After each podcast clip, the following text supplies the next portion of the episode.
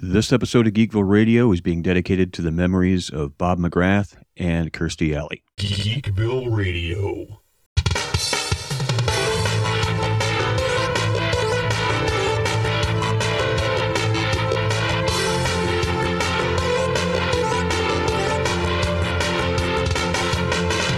Welcome once again, all you geeks and geekettes. This is Seth, aka Zandrax, the mayor of Geekville and the host of Geekville Radio.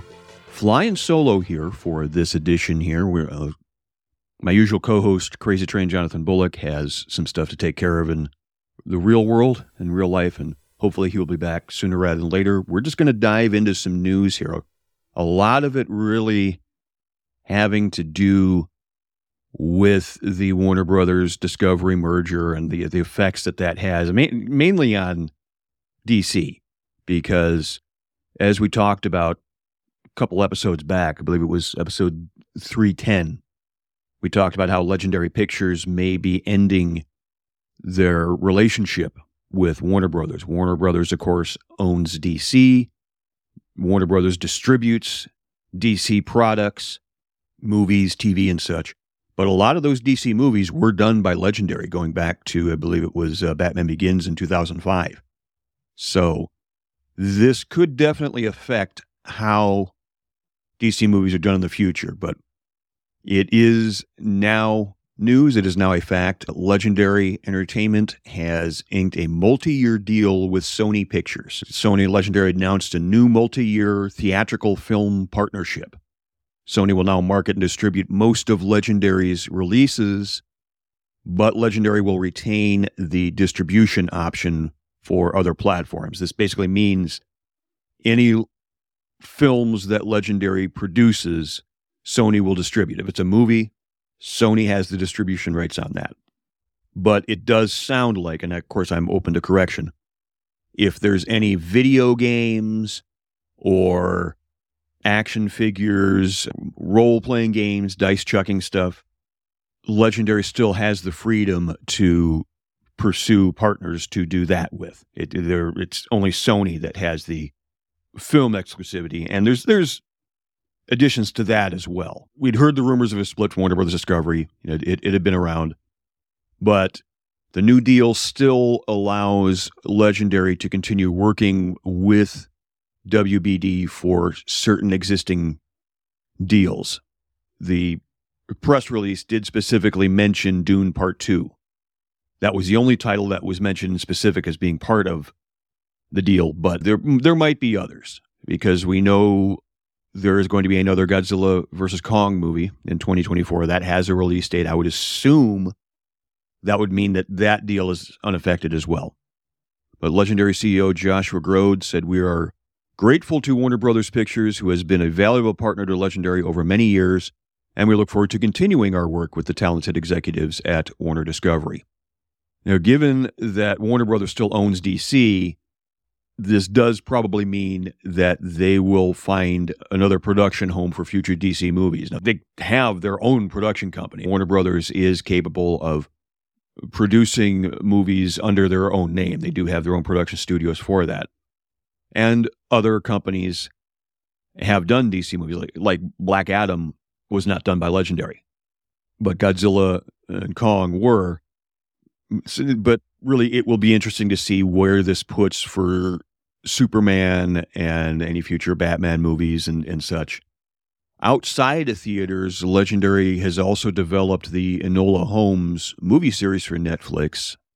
And I believe Netflix is technically not a theater medium, so it's very possible that deal will be unaffected. And so I, I think it's safe to say that if Legendary chooses to make more Enola Holmes movies, they won't have to go through Sony for that. Now, that may or may not have anything to do with the merger. Uh, another piece of news that we talked about last episode was James Gunn being hired to essentially co-head the DC movies and TV shows, and there have been a lot of speculation on what he's going to do. He did respond via Twitter a couple days ago on December 8th, and I'm going to read what he says here. And obviously, I will post a link to the tweet in the show notes at geekvilleradio.com slash 314. But according to James Gunn's Twitter here, as for the story yesterday in the Hollywood Reporter, some of it is true, some of it is half true, some of it is not true, and some of it we haven't decided yet whether it's true or not. Although this first month at DC has been fruitful, building the next 10 years of stories takes time, and we are still just beginning. Peter and I chose to helm DC Studios knowing we were coming into a fractious environment, both in stories being told and in the audience itself, and there will be an unavoidable transitional period as we move into telling cohesive stories across film, TV, animation, and gaming. But in the end, the drawbacks of that traditional period were dwarfed by the creative possibilities and the opportunity to build upon what has worked in DC so far and to help rectify what has not. We know we are not going to make every single person happy every step of the way, but we can promise everything we do is done in the service of story and in the service of DC characters we know you cherish and we have cherished our whole lives. As for more answers about the future of the DCU, I will sadly have to ask you to wait. We are giving these characters the stories and time and attention they deserve, and we ourselves still have a lot more questions to ask and answer. And there is a lot said there that some of it, I think, is I don't want to use the word fluff because that sounds too uh, mean, but he's basically telling people this is going to take some time. It's only been a month. This is a 10 year plan. We are going to make some changes. Some people aren't going to be happy, and some people will. Now, some of those changes that have happened, I don't know if it's been directly due to James Gunn or not, but one of the biggest things is that Wonder Woman 3 is not going to happen, at least the way it was intended to be. This does not mean that it's not going to happen. And it certainly doesn't mean that Gal Gadot will be fired or anything like that. It looks like she's still on board as Wonder Woman. It just means that it might not be Patty Jenkins that will be making the film. According to an article by Cinema Blend that I will again be linking at geekvilleradio.com slash 314, it says that Wonder Woman 3, apparently its collapse involved behind the scenes issues with Patty Jenkins and the heads at Warner Brothers or DC.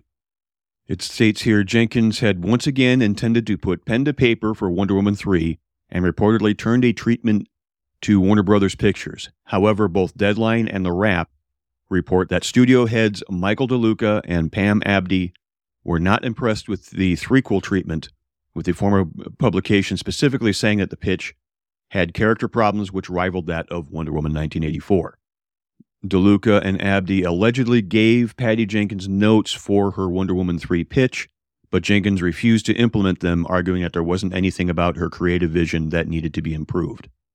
Although Jenkins was given the opportunity to pitch a different treatment for the next Wonder Woman movie, she decided to leave the project, not even wanting to hear what DC Studios co chairman CEOs James Gunn and Peter Safran had to say in the matter, even though they had nothing to do with the decision to send back the treatment. So that may be one of the things that James Gunn is meaning that it was not true or half true or something to the effect, because there was a lot of feedback online and in social media that were putting two and two together, like somehow James Gunn just walked in and said, "Ah, oh, we're not doing Wonder Woman three. You know, we need to have more violence and old music and uh, over the top stuff." No, that it wasn't like that. It, it apparently had never even crossed his desk yet.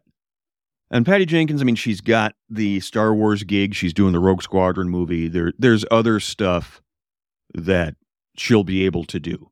I liked the first Wonder Woman. I thought the first one was actually better than 1984 was, but 1984 was certainly not bad by, by any means.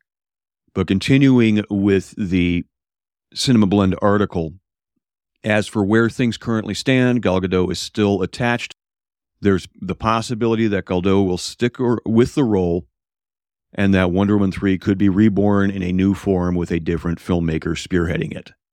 So there we have it. A third Wonder Woman solo movie is not going to be coming out anytime soon.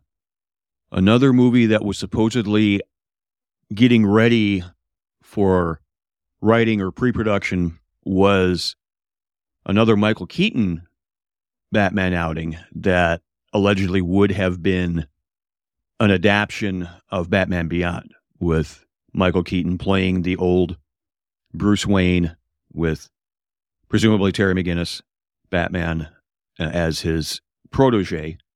According to Collider, Michael Keaton's Batman movie reportedly canceled.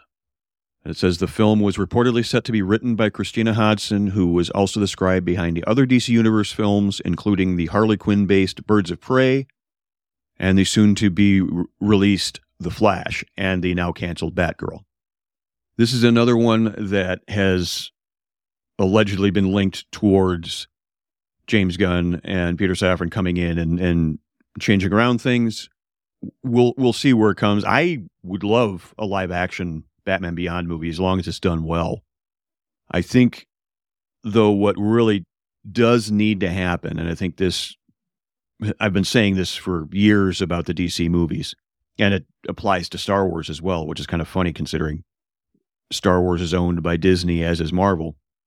There hasn't been a continuity cop. There hasn't been a center vision. You know, we talk all the time about how that's basically what Kevin Feige does for the Marvel films. He helps make sure that everything has a continuity and everything makes sense in the grand scheme of things. DC movies never had that, and the Star Wars movies haven't had that. So we get all these different creative visions that really don't mesh into any real sort of continuity. And I do really think that's what James Gunn is being hired on to do. And I also think that Gunn is smart enough that he's not going to turn everything into Guardians of the Galaxy or Suicide Squad or Slither or any of those darkly humorous movies that he has done. I think he knows that people expect to see an upbeat and positive Superman, not the dark and brooding Superman that we've been getting. Comic Book Resources published a story that said uh, James Gunn promises Superman is a huge priority for DC. Somebody asked him on social media, Hey, James, please tell us if we're going to see a Superman. We've been starved of the greatest comic book character on the big screen for ages. And James Gunn responded, Yes, of course, Superman is a huge priority, if not the biggest priority.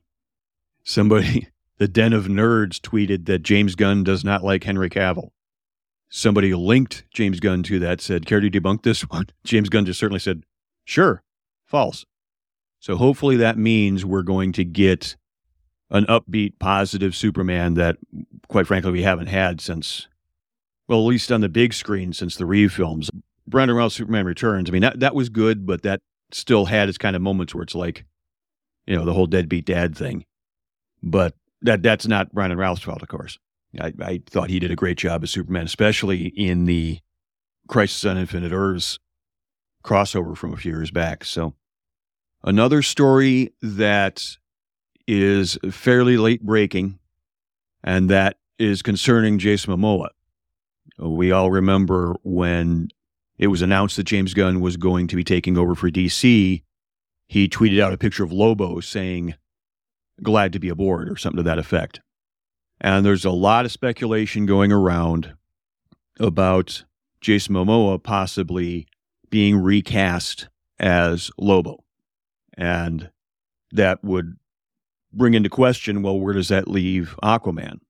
And there's people saying that it's all rumors. There's people saying Momoa might step down as Aquaman, that they might recast Aquaman or just stop using Aquaman so he can focus on being Lobo obviously we'll see where this will go.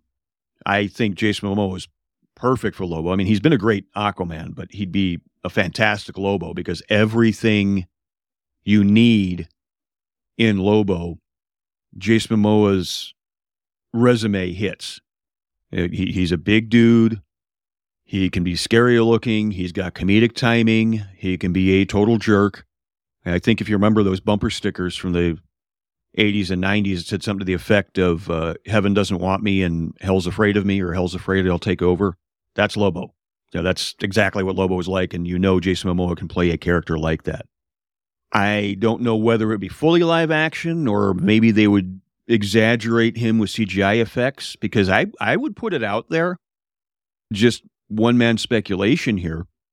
I'd put it out there. You could he might be able to do both. Jason Momoa might be able to still be both Aquaman and Lobo because he can be live action totally as as Aquaman.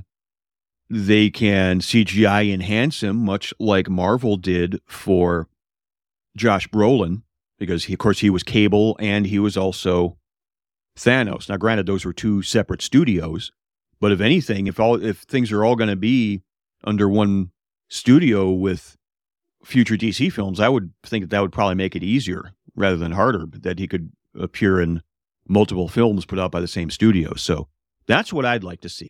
I think we could get a best of both worlds. I think we could get Jason Momoa continuing to be live action Aquaman and maybe a CGI enhanced version of Lobo where he's zipping around in his space motorcycle listening to Born to Be Wild and shooting bazookas at uh, Santa Claus or whatever.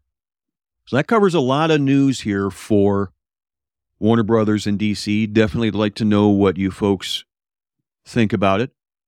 If you're listening to us for the first time, this has been a, bit of abbreviated episode here for Geekville Radio. I'm like I said, I'm flying solo. Train will be back in a future episode. We've got a lot of stuff coming up for Examining the Dead. We're going to do year's end for that. We also got more classic wrestling memories coming up as well. So you can check your podcatchers for that. This is Geekville Radio. You can find us at geekvilleradio.com. You can subscribe there. You can find us on social media Facebook and Twitter and Instagram at Geekville Radio. And you can find us on just about anywhere you get your podcasts Apple Podcasts, Google Podcasts, Spotify, Stitcher, Amazon Music. Just do a search for Geekville Radio. You will find us as well as our plethora of other podcasts with more specific geek flavors. Examining the Doctor, where we talk Doctor Who. We got a Nostalgia Trip and the Lesser Known Geek Hall of Fame. Things that are kind of a little bit more niche in the world of geekery. So I'll be back with another episode soon that's just going to be devoted to movie trailers because there's been a lot of stuff coming up for 2023. A lot of geek movies coming out there. A lot of stuff looks like fun. So I'm going to be back shortly with episode 315 that's going to be devoted entirely to these movie trailers. I want to thank you folks for listening, and we'll talk to you folks again next time. Geekville Radio is not sponsored or endorsed by any product or company unless specifically stated. The views expressed by the host and or guests are purely their own and do not represent the views of geekvilleradio.com, a1-wrestling.com, or any affiliates. Some media used on Geekville Radio is the respective copyright of its publishers, all rights reserved.